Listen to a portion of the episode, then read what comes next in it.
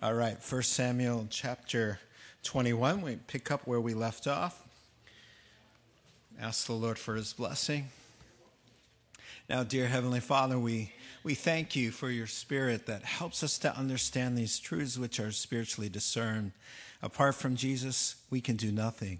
So, Lord Jesus, would you have mercy upon us and show us uh, wonderful things that you have in store for us in your word. In Jesus' name, amen. Amen. Well, La- Max Lucado is a prolific Christian writer and very famous, and uh, the author of many, many Christian books. And he has a very distinct literary style. Now, let me read to you how he described this period of time in David's life, as described here in chapter 21. David is on the lam, a wanted man in King Saul's court. His young face decorates post office posters. His name tops Saul's to kill list. He runs, looking over his shoulder, sleeping with one eye open, and eating with his chair near to the restaurant exit. Now, what a blurring series of events. Wasn't it just two or three years ago that he was tending flocks in Bethlehem? Back then, the big day was watching sheep sleep. Then came Samuel, a ripe old prophet, with a fountain of hair and a flask of anointing oil. As the oil covered David, so did God's Spirit. David would be king, but it wasn't going to be easy. David went from serenading sheep to serenading Saul the overlooked runt of Jesse's litter became the talk of the town, handsome and humble, brave and wise. Enemies feared him. Israel loved him. Michal married him, but the king who could read the writing on the wall hated him. After the sixth attempt on his life, David gets the point, almost literally. Saul doesn't like me. With a price on his head and a posse on his trail, he kisses Michal goodbye, weeps with his best friend Jonathan, and leaves the royal court, the place that rightfully belonged to him. And he runs and runs for his life. And, and runs, does he ever? It's going to be 10 years from tonight's verse chapter 21 and verse 1 to chapter 31 and verse 4. Unfortunately, he must run until danger is out of the way, and that means Saul must die. So when Saul dies, David can go back to life uh, as it was before, normal. So, not all of David's exile experience is recorded here in the 10 chapters, but we get the highlights. The, and, and really, the point is we're watching the success of the man who lives for the Lord and the demise of the man who lives for himself. So let's join David as he runs for his life, starting here in chapter 21, where he's sort of been running, but not uh, uh, cons- consistently. Uh, so now, as we come to this chapter, the cat's out of the bag. Uh, the palace administration and the army of Israel uh, now knows what's going on. King Saul's trying to rid the earth uh, of Israel's new heartthrob, his rival. So, as of last chapter, at the close of last chapter, Saul's son Jonathan is standing up for his best friend David once again to his father, and his father Saul tries to kill Jonathan for doing so. So now Jonathan is convinced and both he and David know the sad truth. David has to go and leave everything behind. So the two best friends, as of last chapter, uh, met one last time. They weep together, they pray together, they promise friendship not only for a lifetime uh, to one another, but for their sake of their families as well. And off David goes down a long, dark road by himself. So let's see where he runs first. 1 Samuel chapter 21 and verse 1. David went to Nob, to Ahimelech, the priest. Ahimelech trembled when he met him and asked, Why are you alone? Why is no one with you? David answered Ahimelech, the priest, Well, the king charged me with a certain matter and said to me, No one is to know anything about your mission and your instructions. As for my men, I have told them to meet me at a certain place. So let's pause here. Uh, number one, David goes to church. Uh, now, this uh, seems to be a pattern with David, and any worshipers or anybody in the Bible who's godly, uh, when they're in trouble, they know where to turn. Now, David has a strong personal devotion uh, to the sanctuary of the Lord. In Psalm 26 and verse 7, he writes, I love your house. I love your presence, Lord. I love the sanctuary. In Psalm 27, David writes, One thing I ask from the Lord, this only do I seek, that I may dwell in the house of the Lord all the days of my life, to gaze on the beauty of the Lord and to seek him in his temple. For in the day of trouble he will keep me safe in his dwelling, he will hide me in the shelter of his sacred tent and set me upon a rock. Well, guess where he is? At Nob, at the tabernacle doing just that, hiding himself in God's sacred tent. That's exactly where he is, three miles south, where he has parted uh, company from Jonathan at Gibeah. So Nob is where the tabernacle, tabernacle is the old school King James word for tent, and it just means dwelling. And we talked about this when we were in the book of Exodus. This is where the portable uh, temple was. Uh, parked there at Nob. The Ark of the Covenant would be there, and all the priests that minister before the Lord. So you'll remember that prior to the temple being built by Solomon, who will be David's son, there in 1 Kings chapter 6, a portable, movable, kind of a prototype of the temple made of a tent with the Ark of the Covenant inside and the holy place and all the furnishings. That was described in Exodus 25. And the Lord said, before you even get to the promised land, you need a place, a sanctuary. And that was the tent, the tabernacle. And uh, that got started, as I mentioned, in Exodus 25. Now, so David's frazzled. He's upside down. He's suffering. And the worst part about it, and any suffering, is that it's unfair it's really wrongful. He's being slandered. He's being accused of things he's not guilty of doing. Um, he's being lied about. He's being pushed out of what is rightfully his. He's suffering. And so he goes to church. Now, Asaph wrote Psalm 73. David didn't write it, but David experiences the same kind of spirit and heart in Asaph's life, he said, My foot almost slipped. My experience of being so confused and frustrated and hurt in this world. And then in Psalm 73, Asaph wrote, Then I went into the sanctuary and everything made sense in light of eternity.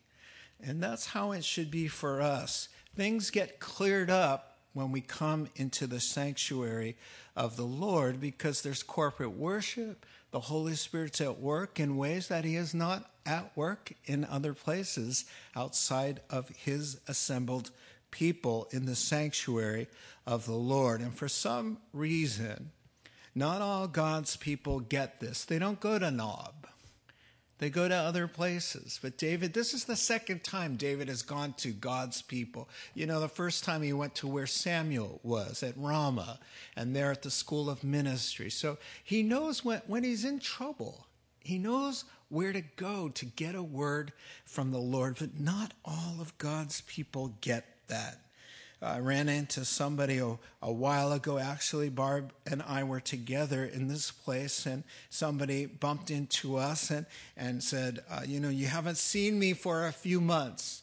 And, and I'm always like, you, know, I'm just walking here or I'm shopping. I, I'm not, you know, I'm not following you, trust me.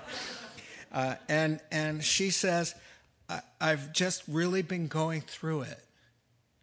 Now, for the life of me, before the Lord, I'm trying to think of why you would withdraw from the sanctuary when you're really going through it. Now, I can understand certain uh, common sense things going on, but I find that to be a, a common problem with God's people.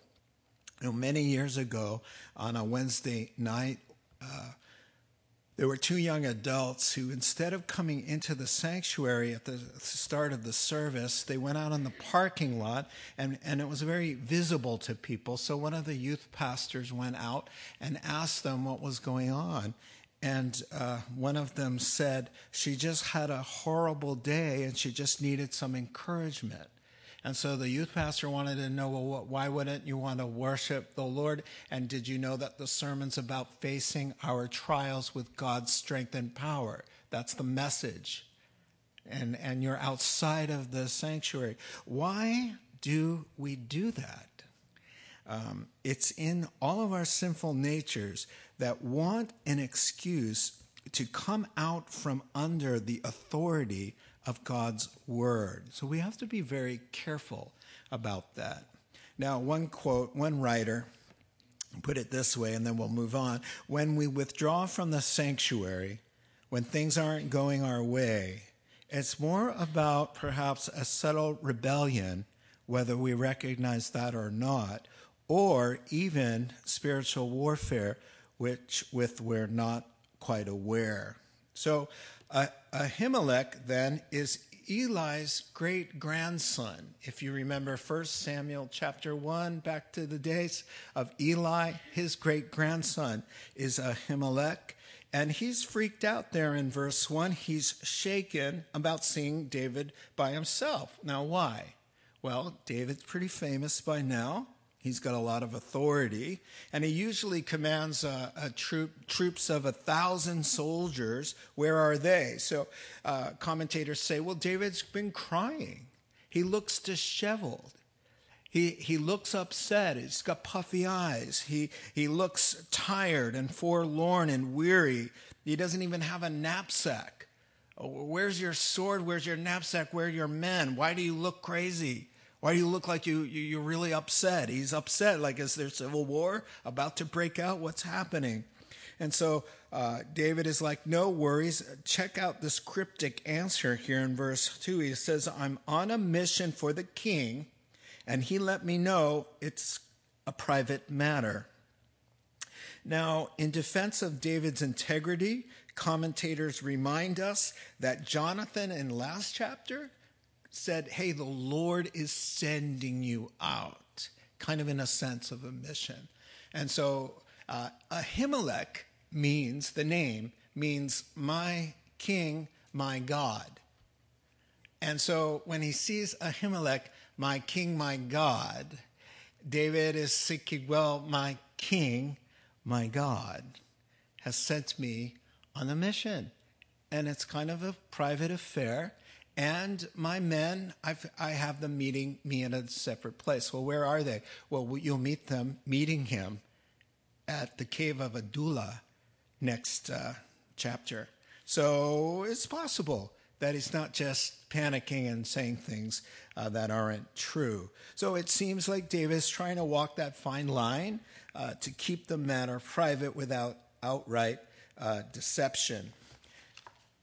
So the pastors had a couple questions for David. We call I call him a pastor; he's a priest, and now David has a couple questions for the pastor. Uh, verses three through six. Now then, what do you have on hand? David speaking now to the priest. What do you have on hand? Give me five loaves of bread or whatever you can find. But the priest answered David, I, I don't have any ordinary bread on hand However, there's some consecrated bread here, provided the men have kept themselves from women. David replied, Indeed, women have been kept from us as usual whenever I set out. The men's things are holy even on missions that are not holy. How much more so today? So the priests gave him the consecrated bread, since there was no bread there except the bread of the presence that had been removed from before the Lord and replaced by hot bread on the day it was taken away. So, Roman numeral number one was David goes to church, and now number two, David receives nourishment at church. Well, in keeping with the obvious spiritual application, David is going to get refreshed here some bread and sustenance in the house of the Lord. Now, David needs food. Literally, the Hebrew says, uh, What's under your control? Um, what's in your power to grant? And then followed by the request, Give me five loaves of bread. Now, interesting in verse 4 No, I don't have any personal provisions to give you. Interesting. There are many priests in attendance at the tabernacle. Many. all 20, 30 people. He says the refrigerator's empty. The cupboards are bare. Don't have anything to give you. Nothing to give. Warren Wiersbe if the people would have been bringing their tithes and offerings to the tabernacle as the Lord had commanded the Jews, there would have been more food available, but it was a time of spiritual decline in the land. And so, regarding the obligation to the ministry in the Old Testament, everybody always brought something. Nobody appeared before the Lord ever empty handed. That was sort of the rule. It didn't have to be a lot if they couldn't afford it. The New Testament rule is the same for ministry. You have no ministry without offerings, period. And the, the, the New Testament rule on giving is that it is one, keeping with your income, two, consistent, three, cheerful. Those are the only. Uh, uh, not rules, but principles of giving in the New Testament. So, to contemporize this verse, he says, Our cupboards personally are empty, but there's communion supplies in the church pantry. Hmm. Now, so the consecrated bread. I've got a slide. You'll remember these, this from the book of Numbers and Exodus. In the holy place, uh, the Lord said to Moses, Make sure that there's always 12 loaves of bread. So there'd be 12 loaves of bread when you came into the holy place across from the golden lampstand was this gold laden table that was built especially to hold the bread. And the bread was called uh, the bread of the presence. It, it's it's a hard word in hebrew. Uh, uh, the king james has show bread and what it means is it's the bread of hebrew bread of faces. It's, that's why it's called the bread of the presence. Whose presence? His face and your face together over a meal, signifying from God's point of view, he's not mad at anybody, he wants to break bread. And in that culture, that meant friendship, loyalty, and reconciliation. This was the point. And of course, the deeper point, thank you for that, the deeper point of the bread was uh, that Jesus would appear and call himself the bread of heaven, that gave himself for the life of the world in John chapter uh, 6 and verse 51 I'm the living bread that came down from heaven. If anyone eats of this bread, he will live forever. This bread is my flesh, which I give for the life of the world, speaking about his sacrifice on the cross. So, uh, so verse four, yeah, uh, there's communion bread that only priests are supposed to eat. Uh, they could serve bread, and they would at all of the times you bring a sacrifice, a portion of that sacrifice, whether you brought bread and you were supposed to bring bread or uh, an offering of meat, you retained part of that offering and you sat down and there was a meal, a communal meal.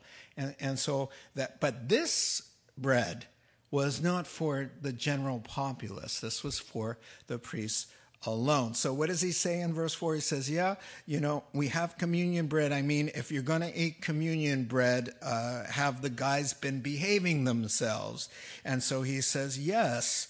Uh, they have been, as is our custom when we go out fighting the battles of the Lord, we're fighting. We're not carousing. That's what that verse means. And he also goes on to say, kind of a paraphrase, to set the priest's mind at ease. He says, We're God's servants. We're doing his work. We belong to God.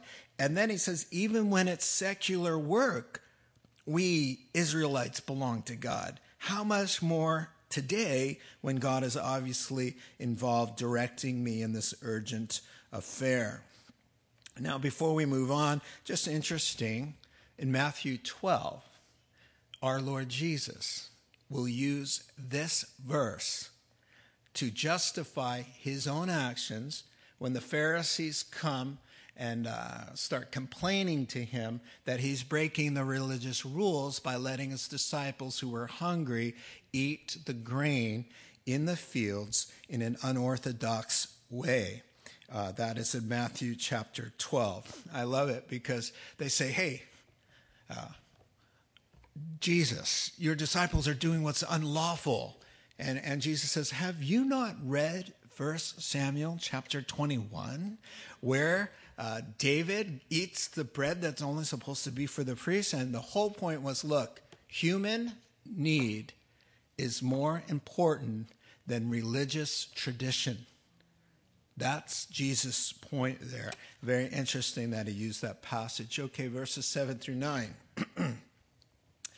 now, one of Saul's servants was there that day, detained before the Lord. He was Doeg the Edomite, Saul's head shepherd. David asked uh, Ahimelech, Don't you have a spear or a sword here?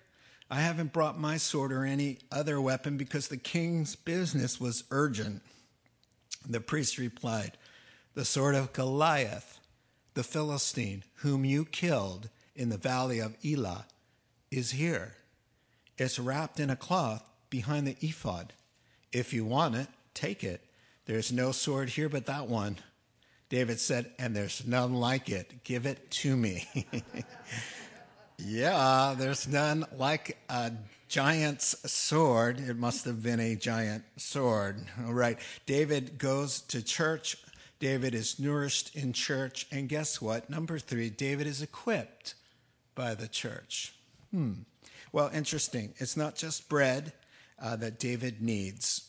David needs a weapon, and he finds it in the sanctuary. Now, while David will not raise a finger to who he calls the Lord's anointed, this guy's after him. He says, Listen, God has put him in this position. It is not my business to kill who God anointed. Last I heard, God put him there. I'm not going to be the one to take him out. He could die in battle. God could take him out himself, but it's not going to be my hand that, that does it. But he will protect himself. He's not going to kill him with the sword. He will defend himself, and there are enemies out there. He needs a weapon. So before we get to the sword, and David gets to his question about a weapon, we're introduced to a villain. You don't know he is one, but he's a ruthless uh, villain indeed, Doeg. Now we find out a couple basic facts about him before we meet him later. Number one, he's a servant of Saul. So he's in the service of the wicked king. Number two, he's not an Israelite, he's an Edomite. Now, do you remember the nasty Edomites in Numbers chapter 20? The children of Israel were on their way back to the promised land, and uh, they asked permission to the government at Edom. They said, Hey, we, we need to cut through your property. Uh, we won't even look to the right or to the left. We have our own provisions. We won't take a thing from you. We won't even set our foot on a blade of your grass. We just need to get through to the land God's given us. And they said, Try it and we'll kill you. Those are the Edomites. So we've got one of them. And thirdly, he saw Saul's chief shepherd, which leads commentators to believe they know what detained before the Lord means. Apparently, to keep his job working as a foreigner as chief of the shepherding staff for King Saul, he's become ceremonially unclean. And, you know, if you touch, come in contact with a carcass or something, a dead body, which he probably did, he'd have to go and get right at the temple. Now, so it's very interesting uh, because uh, here he is. He's a, a terrible villain. And King Saul probably sent him out saying, Hey, we, in this administration, we do things right. And we want to be pleasing to the Lord as he's trying to kill David. a man after God's own heart. Religious people are notorious for being some of some of in the Bible some of the most wicked people are crossing their T's and dotting their I's religiously speaking. It just reminds me of I think it's John 18 where the Jews are leading Jesus to Pilate to have him crucified. And John 18 says this they wouldn't go into the Gentile palace because they didn't want to, quote, defile themselves so that, quote, they could eat the Passover meal. So they're leading God the Son to be condemned, to be crucified, slandering them, him, out of envy, jealousy, and all kinds of sinful things but they're making sure that they're pleasing God by not stepping foot into a Gentile's courtyard. You see, that's a terrible thing about religion. Outward religion kills, the Bible says. It's about the spirit of a new heart. So be careful about that. Pride, jealousy, and envy will make you spiritually crazy. Now, David asks the priest for a spear or a sword in verse 9. Uh, he says, Hey, just so happens that we have the sword from Goliath. Maybe you'd recognize it. It's the one you used to hand him his head, as it were. So it's all wrapped up behind the ephod. Uh, take it, it's all yours. And David's pretty happy. He says, Hey, there's nothing like that sword. I'll take it. Now, here's the spiritual application pastors do two things for the person who comes to the sanctuary. They nourish and feed us the Word of God, and they also equip us for Christian service to fight the good fight by that same Word taught and preached. Bread and a sword in the house of the Lord. All right. John 21 and verse 17, if you want to check my references on this, and Ephesians chapter 4, verses 11 through 12. Now let's finish the chapter. So, with bread in hand and a giant sword on his hip, David's on the run again. Now, this is very intriguing.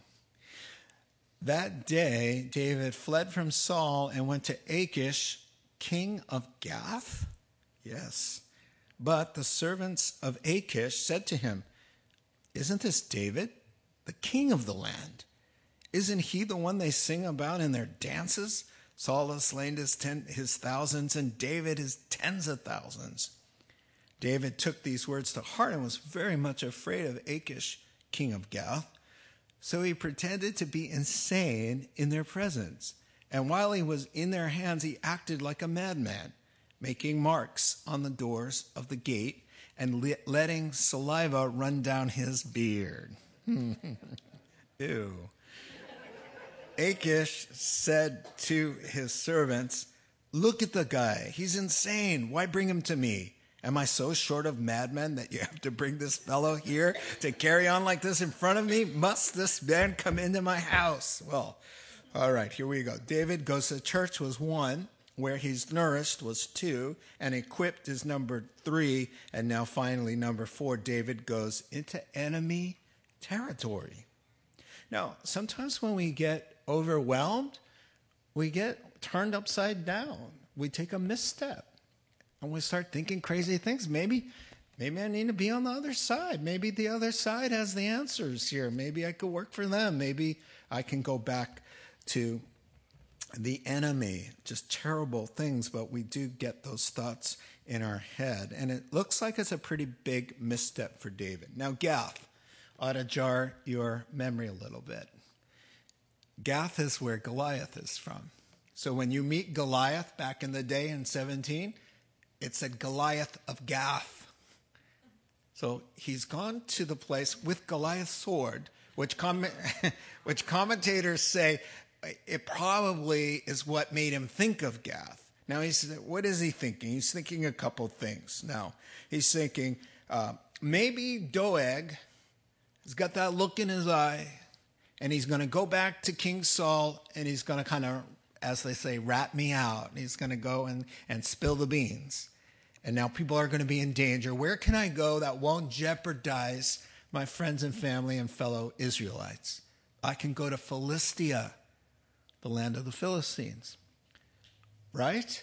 I mean, that's where would Saul ever think of coming to Philistia to find me? No. And, and, he, and he might have thought, as he's thinking that, Gath, Goliath, I'll go there. Now, I don't know, nobody knows why he went to the king. He went to the king of the bad guys. And, and people think because he does it again in a few chapters that he, he wants to get employed. He want, this is what he does. He's a fighter. So he's saying, well, maybe I could just find a place to fight where nobody will ever know where I am and that kind of thing. Nobody can really figure out what he's doing. But he does go there, but things don't go as planned. And by the way, they never do when we go over to the other side. Now, sometime in the interview with King Achish and David, the servants of the king kind of connect the dots. And maybe they recognize the sword on his hip. And they say, Boss, isn't this the guy they sing songs about? The ladies are dancing in the streets going, Saul, Saul, he's our man. If he can't do it, this guy can right here. He's the guy, you know, Saul with the thousands. This guy here, boss, is the tens of thousands guy. And we got him right here. Somewhere along the line, the door gets slammed. The eyebrows are all arched. The room gets very quiet. And loudly, the bolt goes across the door because Psalm 34 and Psalm 56 are born out of this experience. And it says, the day he was captured in Gath by the Philistines. So something happened. And in the next verse, chapter 22 and verse 1, it says he escapes from Gath. So something's not quite clear in our text, but we know from all the other texts that something went wrong and now he's either under house arrest or they've locked him up. And this is where he starts to panic and he starts a little show. Uh, and he's uh, in Hebrew, acting like a madman is the same phrase for drunkenness or beside yourself in terror or a chariot driven wildly and out of control. So what is he doing? He starts scratching the walls or drawing on it. it could be either. And so he's making marks on the wall and he's letting the drool come down the corners of his mouth. Now, I guess you got to do what you got to do. But Achish's response, I love it. It's the funniest line in the in the whole chapter. He says, and I paraphrase, seriously? I don't have enough crazies in my own kingdom that you guys are importing them now and that into my own living room? Please give me a break, guys. So, this is how I picture how this came about. I like to think, what was David thinking when he suddenly thought, you know, just play like you're insane? Well, he was probably thinking, here I am. The doors just went, and they all looked at him like, you're the guy. You, let me look at that sword. Hey, that sword looks familiar. It's a little extra long on you anyway. Let me take a look at that. And so David's thinking, this is insane. I came here to them. I'm signing up with King Achish. How crazy. This is insane. How crazy. How insane. How crazy. How insane. How crazy. How insane. All right. So he just that's how I picture it. Okay, if you got a better idea, then come on up here. Now, I like what one writer said when you do something crazy, like go to be with the enemy, crazy behavior isn't far off. So he panics. And so, what is he saying by his behavior? I'm harmless, I'm pathetic, I'm out of my mind, I'm not a threat to you. And the plan worked by the grace of God. In both Psalms, Psalm 34 and Psalm 56 over and over again say, and David was afraid. This was born out of sheer panic. But the Lord didn't save him because of his ingenuity. Both of those Psalms say it was God's power, God's strength, God's mercy, and God's faithfulness. And then I love this line my soul will boast in the Lord. So, as I bring my remarks to a close, um, we're learning some pretty invaluable things watching this guy suffer. And as I've been saying, the key to having a blessed life, because in this life you will suffer. Jesus said, In this life you will have trouble, but be of good cheer. I've overcome the world. Uh, and Acts chapter 14, verse 27 says, through many troubles we must enter the kingdom of God. We're going to have troubles. Here's the key to being blessed through it worship your way through them. Now, when I've been saying that, I am not saying to sing or make music necessarily, because it's so much more than that. It worship here, and let me tell you, during these 10 years of him running, he's written the following Psalms that are directly linked to these 10 years of running and hiding in caves and living with uh, all of this strife. Psalm 7, Psalm 11, 12, and 13, Psalm 16 and Psalm 17, Psalm 22, Psalm 25, Psalm 31, Psalm 34 and 35, Psalm 52, Psalm 53, Psalm 54, Psalm 56, 57, 58, and 59, Psalm 63 and 64, Psalm 142, and Psalm 143, all tied to these 10 chapters. Instead of blaming God, giving up, falling away, withdrawing from the sanctuary, rejecting God, uh, being filled with unbelief, becoming bitter, cynical, taking matters into his own hands. Instead of all of that, he's going to worship. And here's the key about worship the word worship, shaka in the Hebrew, it simply means to bow down. It means to surrender. It means to the good times and the bad, whatever's happening, however I'm interpreting it, however I'm hearing it in my head, I've submitted, I've accepted, I'm His. I don't blame Him. I'm not withdrawing, I'm not disobeying, I'm not making excuses, I'm not going to take a little holiday. I'm just 100% His 24 7 because I'm a worshiper. I, I lay my life down upon the altar as a living sacrifice, no matter what's going on. That, that is worship.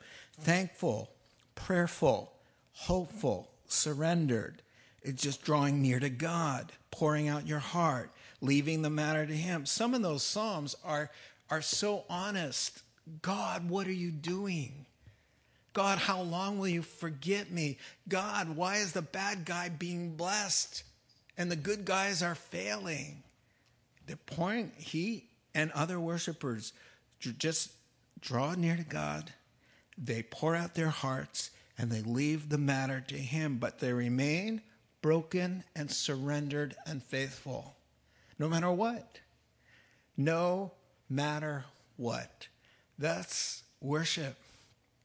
So, all through the dark nights, he's saying, into the night hours, he's reflecting and he's praising, he's humming a little bit, and he's writing in his journal. And that's how he gets through it. That's how we all get through it. And the more of our heart that's given over to worship, the more blessed we will become. In your adversity, in your trouble, are you worshiping your way through? That's the question for tonight. Let's pray together. Heavenly Father, we thank you that it's so simple just to respond to you in love. And when the outer circumstances come to test us. And that's why they're called trials. They're testing to see are we going to worship or not? Are we going to withdraw or are we going to bow down? Father, help us to be like David, not perfect. He made a lot of mistakes, but he was a worshiper and he was after your own heart and you blessed him. Help us, Lord, because anybody in this room could be like that. You don't need more Bible knowledge. You don't need more money. We don't need anything else except a heart that wants to love God and surrender to Him. So help us, Father. It's so easy and so hard at the same time. In Jesus' name, amen.